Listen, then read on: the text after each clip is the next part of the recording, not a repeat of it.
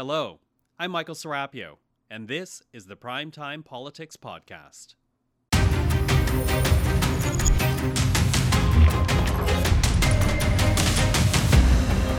Tonight on Primetime Politics, hitting the picket lines. Shut it down! Shut it down! More than 120,000 federal government workers go on strike, with the Public Service Alliance of Canada walking off the job in offices across the country. But was this necessary? Why did the two sides fail to reach a tentative deal? Coming up, we'll speak with the PSAC president, Chris Aylward. Also, we continue to be very optimistic. We're going to be able to see this resolved where it needs to at the bargaining table. Did the Trudeau Liberals drop the ball? Why, after nearly 2 years of negotiations, was no deal possible? We'll speak with the Treasury Board president, Mona Fortier. And how will this strike affect you? We'll discuss the impact. This is Primetime Politics.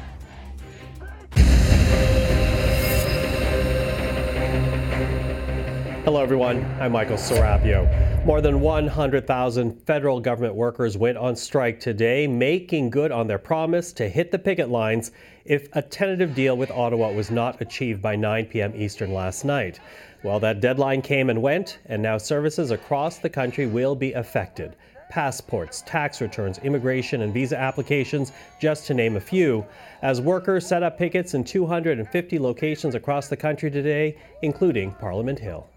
When I say Mona Fortier, you say, we want a contract. Mona Fortier! We want a contract! Mona Fortier! We want a contract! Joining us now is the National President for the Public Service Alliance of Canada, Chris Aylward. Thank you for joining us again. My pleasure to be here, Michael. Thank you. Listen, I want to begin with a very simple question. Is this strike really necessary? You say that you're still willing to negotiate, so why shut down government services if talks are still possible? Yeah, Michael, we've been at the bargaining table for almost 2 years. Treasury Board has been dragging its feet for 2 years. Finally, in the last 2 weeks, Treasury Board has come to the table and started negotiating. They could have done that a year and a half ago. They could have done that 6 months ago. Why did they wait until our deadline for a strike was fast approaching? That was absolutely not necessary. Mm-hmm. Now with the Treasury Board, of course, you have support behind you there. Now the Treasury Board says it has raised its wage offer higher than where it began and in what they are offering. And this is what they are saying. They state they are respecting your workers and at the same time respecting what Canadians can afford to pay. What's your reaction to that? Look, our wage demand has always been so that we can keep up or keep in line with the rate of inflation. Workers in this country are fed up, they're frustrated, and rightfully so. Everybody wants to pay workers nothing, but yet we sit back and we watch corporations make record profits. We're being gouged in grocery store aisles, we're being gouged in the gas pumps, but yet everybody wants to repress the workers' wages. When this government represses its wages on its own employees, what it's doing is repressing wages for all workers right across the country. Workers in this country are fed up and they deserve a fair and decent wage increase, and that is no different with federal public sector employees as well. How do you justify that? Where would you carry that argument a bit more? How is this fight that you are currently engaged in with the federal government, how does that affect people across this country who are not public service workers? Because whatever happens at the federal level, Mike, and we've seen this, normally will trickle down provincially, territorially, and private sectors employers as well. If this government continues to offer like nothing at the bargaining table for our members, every employer in the country is going to feel, the federal government didn't give their employees nothing, we don't have to give our employees nothing either. If this government believes, as they say, they believe in workers, they'll come to the bargaining table and they'd set that bar for all workers across the country. Okay, but you know, to hear it from the Treasury Board, though, they make the argument very plainly that what you're asking for is not affordable. And if they agree to what you're asking for, it would severely affect the government's ability to deliver services to Canadians. What do you say to that? Our members have been delivering services to Canadians in a very quality way. This government is on record as saying, we have a world-class public service. Well, if that's true and you believe that, and we believe that, then come to the bargaining table and show us that. Standing up in the House of Commons and making comments about the great work of the federal public service, that's no good for our members. Our members can't bring that to the bank. We need a fair and decent wage offer, no different than any other worker in this country. Everybody thinks federal public sector workers are making six figures. The majority of PSAC members make between $40,000 and $65,000 a year. They're not senior executive pay. And at $40,000 to $65,000 a year can hardly have another rollback hit, and that's what this government is proposing. And I've heard you use that number before, and I know you say it's the majority. What percentage of your workers are actually making that amount? The vast majority of our, yes, we have members who make more than $65,000 a year, mm-hmm. but the vast majority, the biggest percentage of our membership are between $40,000 and $65,000 a year. Again, a salary that can't suffer another rollback. But you know, Canadians who hear this and might feel some sympathy, they're also facing some very severe disruptions now. How do you explain going on strike when the kinds of concessions that you're asking for, or at the very least the strike, will affect things like passport services, crossing at the border, immigration services, tax returns? How do you justify that to Canadians who are now wondering what this impact's going to be on them? You're absolutely right, Michael. Everything that you just listed, our members do all of that work. It's up to the government to make sure that this strike doesn't last long and Canadians are not impacted. They know what they need to do. Come to the bargaining table. Let's do this. Let's get this done for everyone, including federal public sector members. Now, will you be doing anything to minimize the impact on Canadians? Well, I mean, here we are today on Parliament Hill. We have members at Tunney's Pasture here in Ottawa, spread out. We're not taking over the streets. We're not shutting down airports or borders yet.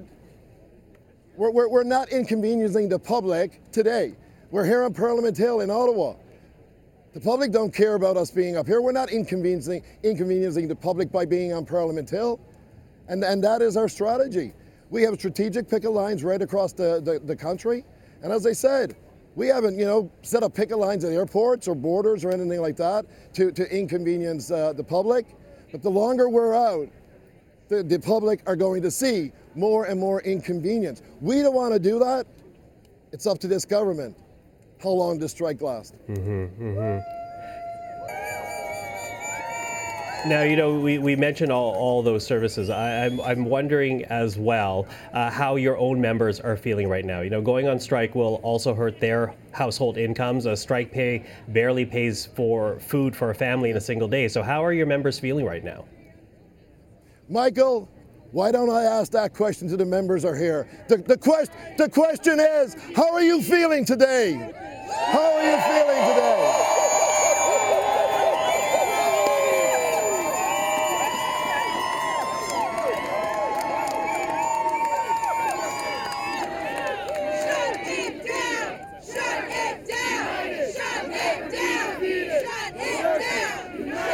Chris, I need to also ask. Michael, yeah. So, Michael, our members are out today.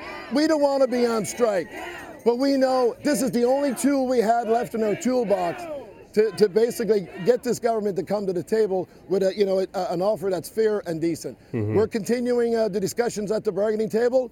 We're still hopeful. I mean, our goal from day one, even when we announced the strike results, we said from day one, our goal was to get to a tentative agreement. Our goal wasn't to go on strike. Nobody wants to be out here. Here we are. Now, I know there were a number of issues that were outstanding in terms of trying to come up with some type of tentative agreement. But given what we have just shared with each other right now, is it fair to say that this comes down to wages and money? Certainly, again, we didn't hide that fact. We said from day one, wages were the priority in this round of bargaining. In the economic context that we're in, everyone in this country is feeling the pinch. Federal public sector workers making $40,000 to $65,000 a year are no different. And again, we're fed up. We're watching mega corporations make record profits that they haven't seen in years, and yet nobody wants to pay workers.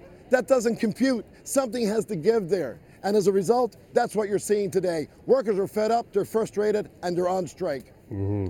Listen, Chris, I know this is day one, but the NDP has already gone public. They say that they would never support back-to-work legislation. What do you say to any politician of any political stripe who might be thinking about that route as a possible solution to this? I would ask every member of Parliament in the House of Commons to support workers' right to strike and to vote against any back-to-work legislation if it's introduced. The good thing is we haven't heard that yet, and we're hoping that we're not going to hear that from this government. A government who's committed to bring in anti-scab legislation, we sure hope they're not going to pull the trigger on back-to-work legislation. Chris Aylward, thank you very much for the time. Thank you, Michael. Always a pleasure. Well, with her response to the strike now underway by the PSAC, we're joined by Mona Fortier, President of the Treasury Board. Madam Fortier, thank you for joining us. Thank you for having me. Now, we just spoke with the president of the PSAC, and he says this strike is necessary in part because your government has been, and this is his words, dragging its feet in negotiations, only really coming to the table in the last couple of weeks. How do you respond to that?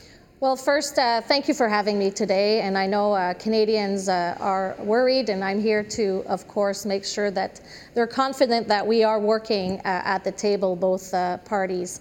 And I have to say that last year at this time, we tabled our first offer, and PSAC walked out of the table. So 2 weeks ago, we decided to go back in mediation, and we've been working really hard, and I am confident that we will get to a deal that it will be competitive wages, fair wages for public servants, and also reasonable for Canadians. Mm-hmm. Well, I'll talk about wages in a moment, but I do want to continue with some reaction here, because we also heard very quickly out of the gate last night, the federal NDP leader, Jagmeet Singh, saying that what we're looking at here is a failure of your government to listen to the concerns of government workers expressed nearly for 2 years now. Why has it come to this point?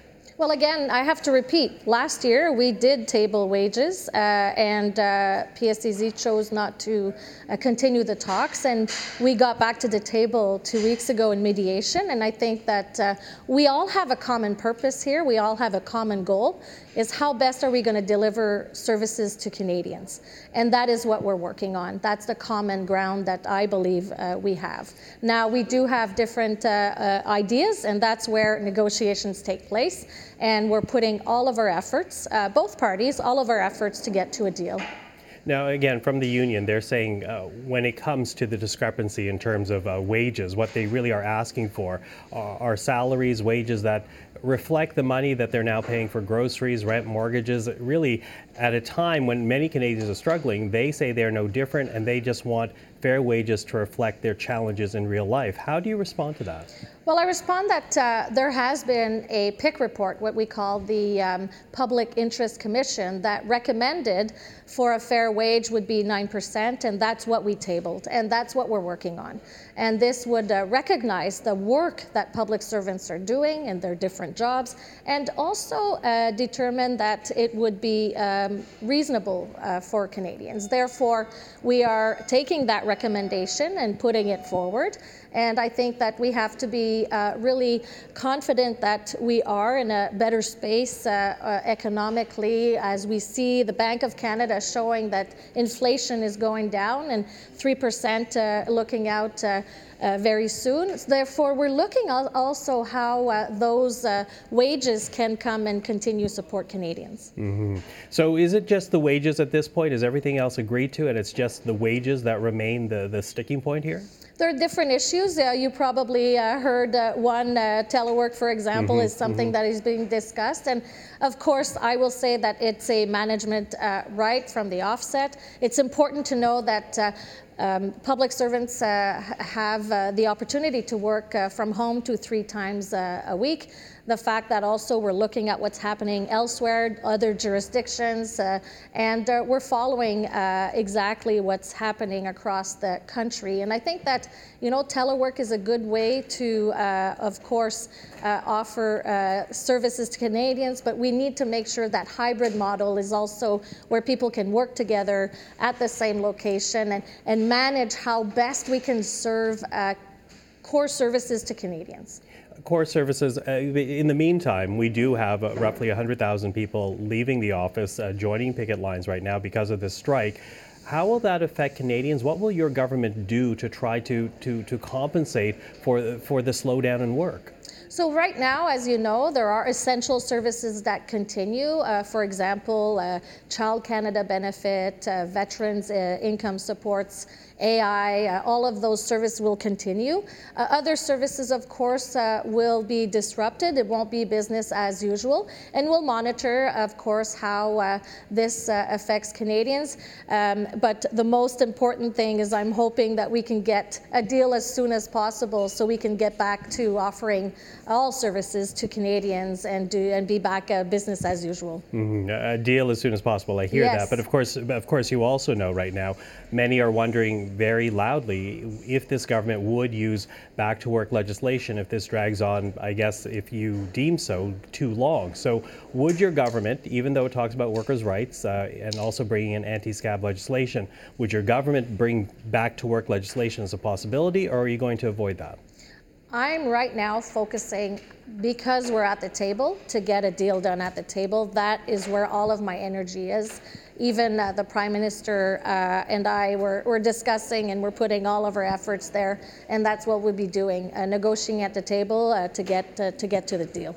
Now, where are those negotiations? At this point, you say you're at the table, but are you going to go into the night? Is this something that will go on, or what are you looking at over the next few days? Well, we've been at the table for 2 weeks, and now, of course, respecting the fact that PSAC decided to go out and strike. The good news is they're still at the table, and we're there working very hard and from morning to night, and we will continue that pattern, hopefully, until we get a deal. Mona Fortier, it's been a busy day for you. I really appreciate the time. Thank you. Merci beaucoup. Thank you.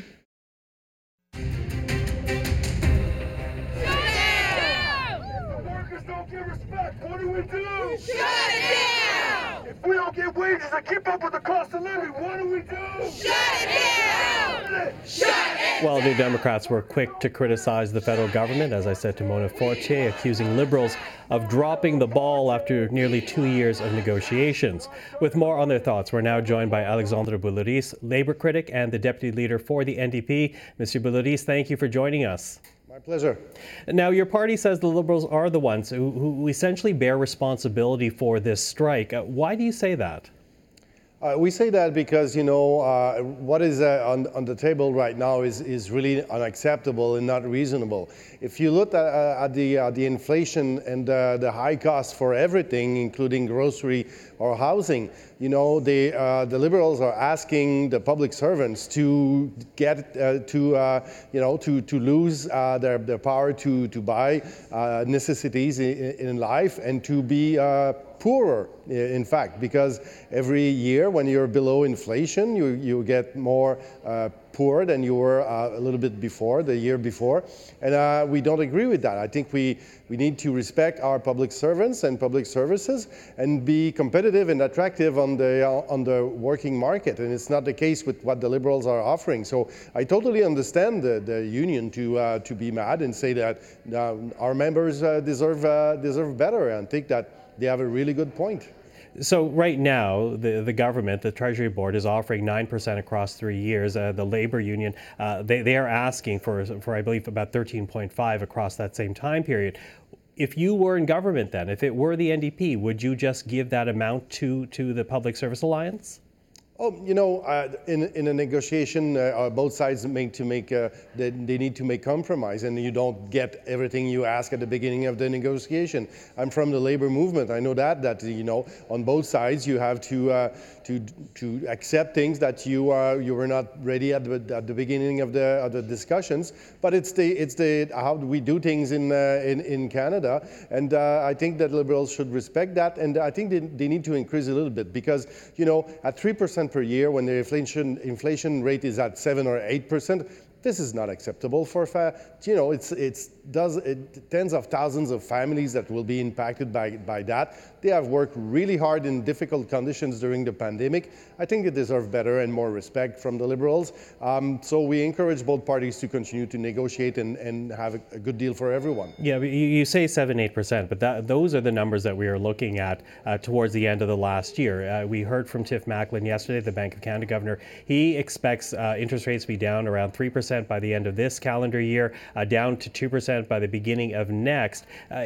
Is it fair then that the Treasury Board is saying, look, if you look at where this is headed, inflation will get more under control and more in line with what's being offered? But we want to be very clear about something, is that their collective agreement ended 2 years ago. So we have to take in consideration those 2 years where they didn't get any hike or increase in their revenue and salary. And those 3 years of the proposition on the table right now, the first 2 years are included in those 3 years. So we cannot just say, oh, it's going to be better next spring or next year, because we are looking in the past mostly right now.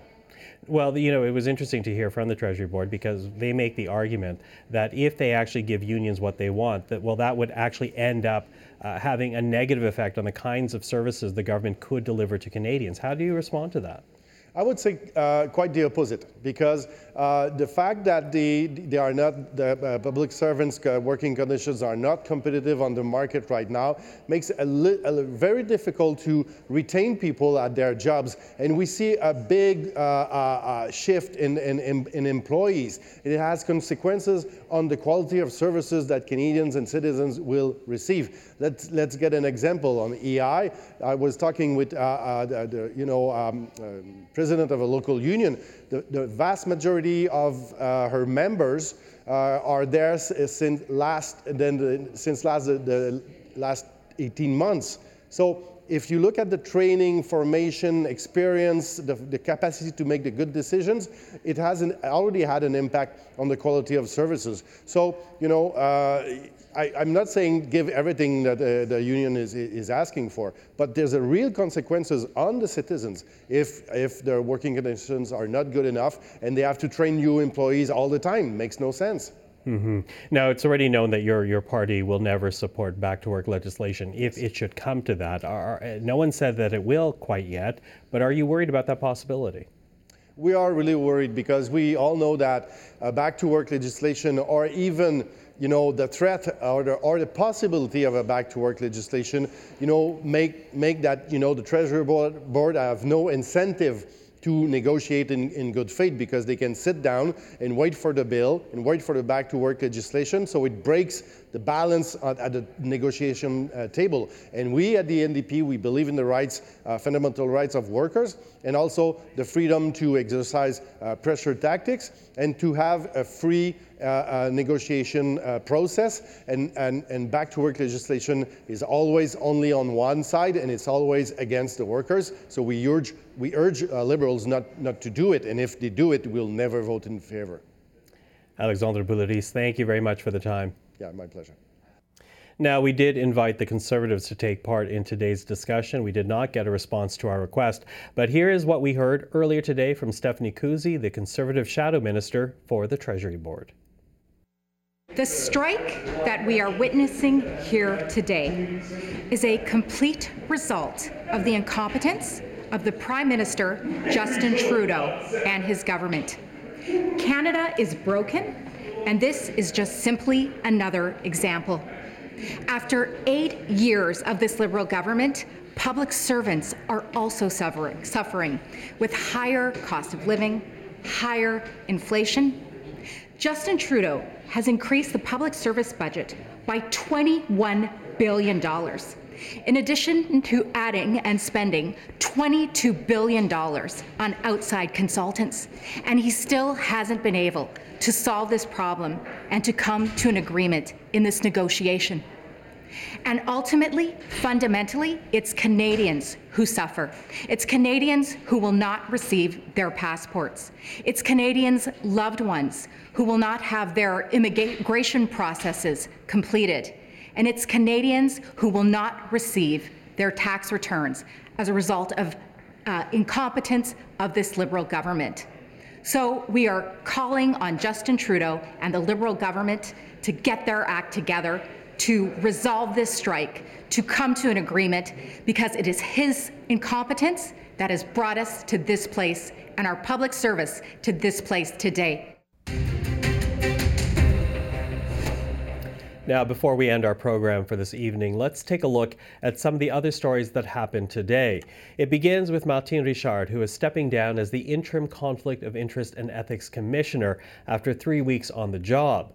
Opposition parties had condemned the appointment, given that she is the sister-in-law of Intergovernmental Affairs Minister Dominic Leblanc. And yesterday, the House Ethics Committee voted to call both Richard and Leblanc to testify. Richard will remain Senior General Counsel in the Commissioner's office. She has held that role since 2015. I continue to say and will always say that Canada is a reliable partner to NATO, a reliable partner around the world, and with our military investments, with the support we give to Canadians, we will continue to be doing that. The Prime Minister is facing new questions today on national defense. The Washington Post reporting he privately told NATO officials that Canada will never meet the alliance's spending target. The Post is citing a secret U.S. assessment that's part of a major online leak of classified material. The document also claims allies are disappointed and frustrated with Canada's military capacity. We need to prove that the agreement works, that there are small disputes, that we can get over them, that we can solve them. We need to show that we are committed to making this agreement work, so that when a new administration comes, or when it's time to renew CUSMA, the economic case has been made perfectly clear. Well, that is the head of the U.S. Chamber of Commerce, who brought her free trade message to Ottawa today, Suzanne Clark, saying Canada needs to provide better dairy access and avoid taxing American digital giants. But she also says her own country needs to avoid more Buy American procurement rules. Clark later meeting with the Prime Minister on Parliament Hill. Canada has a new special envoy to the Indo-Pacific region. It is Ian McKay, Canada's current ambassador to Japan. Now, he will keep that role while working to implement Canada's new Indo-Pacific strategy announced in January. McKay was founding CEO of the Invest in Canada agency and worked on the Trans-Pacific Partnership trade negotiations. He is also a former national director of the Liberal Party of Canada. Time's up in terms of victims of domestic violence not receiving the protection that they need, in terms of children being put into unsafe hands, into the hands of an abuser, like what happened to our daughter, Kira. That was Dr. Jennifer Kagan reacting to the Senate's approval of Kira's Law, named for her 4-year-old daughter who was found dead alongside Dr. Kagan's ex-husband in 2020. Bill C-233 will boost domestic violence education for judges, and it will also let judges put electronic monitoring devices on people accused of intimate partner violence. Kira's Law is now awaiting royal assent. And of course, we'll continue to follow all of those stories for you right here on Primetime Politics. But that is our program for this evening. For everyone here at CPAC, thank you for watching. I'm Michael Serapio. We'll see you again tomorrow. Esther Bégin avec L'Essentiel is next.